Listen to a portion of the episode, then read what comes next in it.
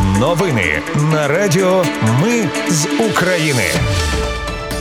Вітаю, це радіо. Ми з України. Мене звуть Анастасія Вихор. Ви слухаєте підсумкові новини тижня, що минає. Росіяни впродовж тижня обстрілювали Запоріжжя, Херсонщину, Дніпропетровщину. Загинуло багато українців. Сили спеціальних операцій атакували аеродроми в окупованих Бердянську та Луганську. США передали Україні близько 20 ракет атакам з касетною бойовою частиною. Верховна Рада проголосувала в першому читанні за заборону релігійних організацій, пов'язаних з Росією. А з Ізраїлю продовжують евакуювати українців. Про все це та більше за мить у новинах на радіо Ми з України. У ніч на 18 жовтня росіяни вдарили по житловій багатоповерхівці в Запоріжжі. Тоді загинули п'ять людей, ще п'ятеро отримали поранення. Також росіяни в цю ж ніч завдали удару по селу у Степівській громаді. На Миколаївщині ракета влучила в заклад харчування. Загинули дві людини. Їхні тіла рятувальники дістали з під завалів зруйнованої будівлі. Крім того, одна людина поранена.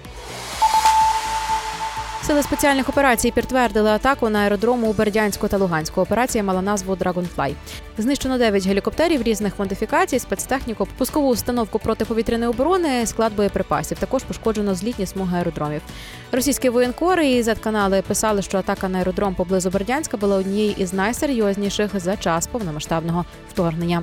Тоді деякі канали стверджували, що це була атака ракетами ATACMS. Ну і одразу Сполучені Штати Америки підтвердили, що передали Україні близько 20 ракет ATACMS з касетною бойовою частиною на 950 субоєприпасів. Нью-Йорк Таймс з посиланням на західних чиновників писало, що Україні поставили умову не бити по територіях Росії, а таємність передачі пояснили побоюванням, що Росія атакує вантаж у момент передачі.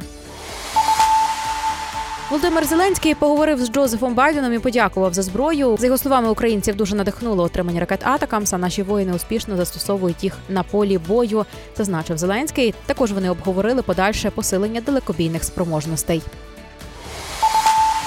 У цей же день голова МЗС Дмитро Кулеба ствердно відповів на питання журналістки, чи означає поставка першої партії ракет «ATACMS», що Сполучені Штати Америки надаватимуть їх Україні регулярно і в більшій кількості. Мовляв, це домовленість між Зеленським і Байденом.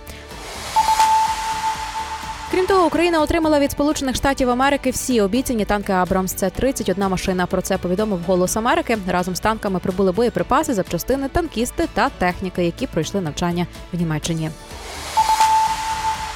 Головнокомандувач збройних сил України Валерій Залужний побував на Авдіївському та Куп'янському напрямках. Росіяни все ще намагаються прорвати там оборону і оточити Авдіївку. На Куп'янському напрямку Росіяни продовжують наступ. Українські військові тримають оборону в надскладних умовах. Сили оборони відбили три атаки і збили ворожий штурмовик су 25 За останні 10 днів це вже п'ятий літак росіян, збитий на Донеччині. Верховна Рада проголосувала першому читанні за заборону релігійних організацій, пов'язаних з Росією. Якщо законопроєкт приймуть, то він дозволить припинити діяльність Української православної церкви Московського патріархату в Україні. Далі в межах комітету з питань гуманітарної та інформаційної політики оперативно створять робочу групу для ретельного опрацювання правок та пропозицій. Повідомила нардеп Євгенія Кравчук. Російська православна церква створює власні приватні військові компанії для війни проти України. За даними СБУ, одна така ПВК Андріївський хрест діє на базі Кронштадтського морського собору у Санкт-Петербурзі. У цій церкві клірики вербують прихожан, перевагу надають чоловікам з бойовим досвідом, яких потім навчають інструктори зі спецслужб. Фінансують ПВК, фінансово-промислові групи, наближені до Кремля, а гроші надходять на рахунки РПЦ під виглядом внесків та пожертв на будівництво храмів. Європейський союз продовжує режим тимчасового захисту для біженців України до березня 2025 року. Наразі в ЄС зареєстровані понад 4 мільйони українських біженців. Посол України в Ізраїлі Євген Корнійчук спростував інформацію про загибель 23 українців. За його словами, МЗС Ізраїлю підтвердило смерть 18 українців. Щодо громадян України, які лишаються в секторі Гази, ситуація складна. У списку на евакуацію вже 308 людей. Корнійчук передбачає, що їхня кількість збільшиться до 400. Водночас цього тижня вдалося евакуювати українців з Ізраїлю. Щонайменше чотири рейси з переважно жінками та дітьми вивезли з під обстрілів.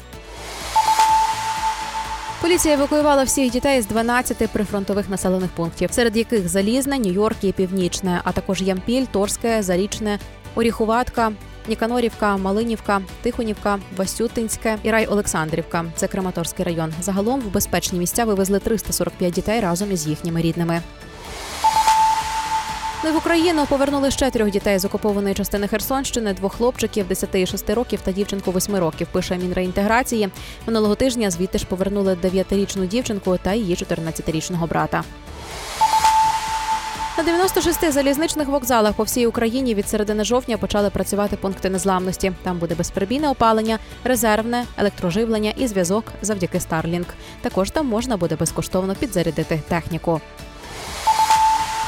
Це були підсумкові новини тижня на радіо. Ми з України. Мене звуть Анастасія Вихор. Наші новини про те, що дійсно відбувається в Україні. Ми не робимо новини, зважаючи на чиїсь політичні чи бізнес-інтереси. У нас тільки реальні факти. Якщо на вашу думку, те, що ми робимо, важливо, підтримайте нас. Заходьте на сайт Ми з України.ком та тисніть кнопку Підтримати. Почуємось. Радіо Ми з України перемагаємо разом.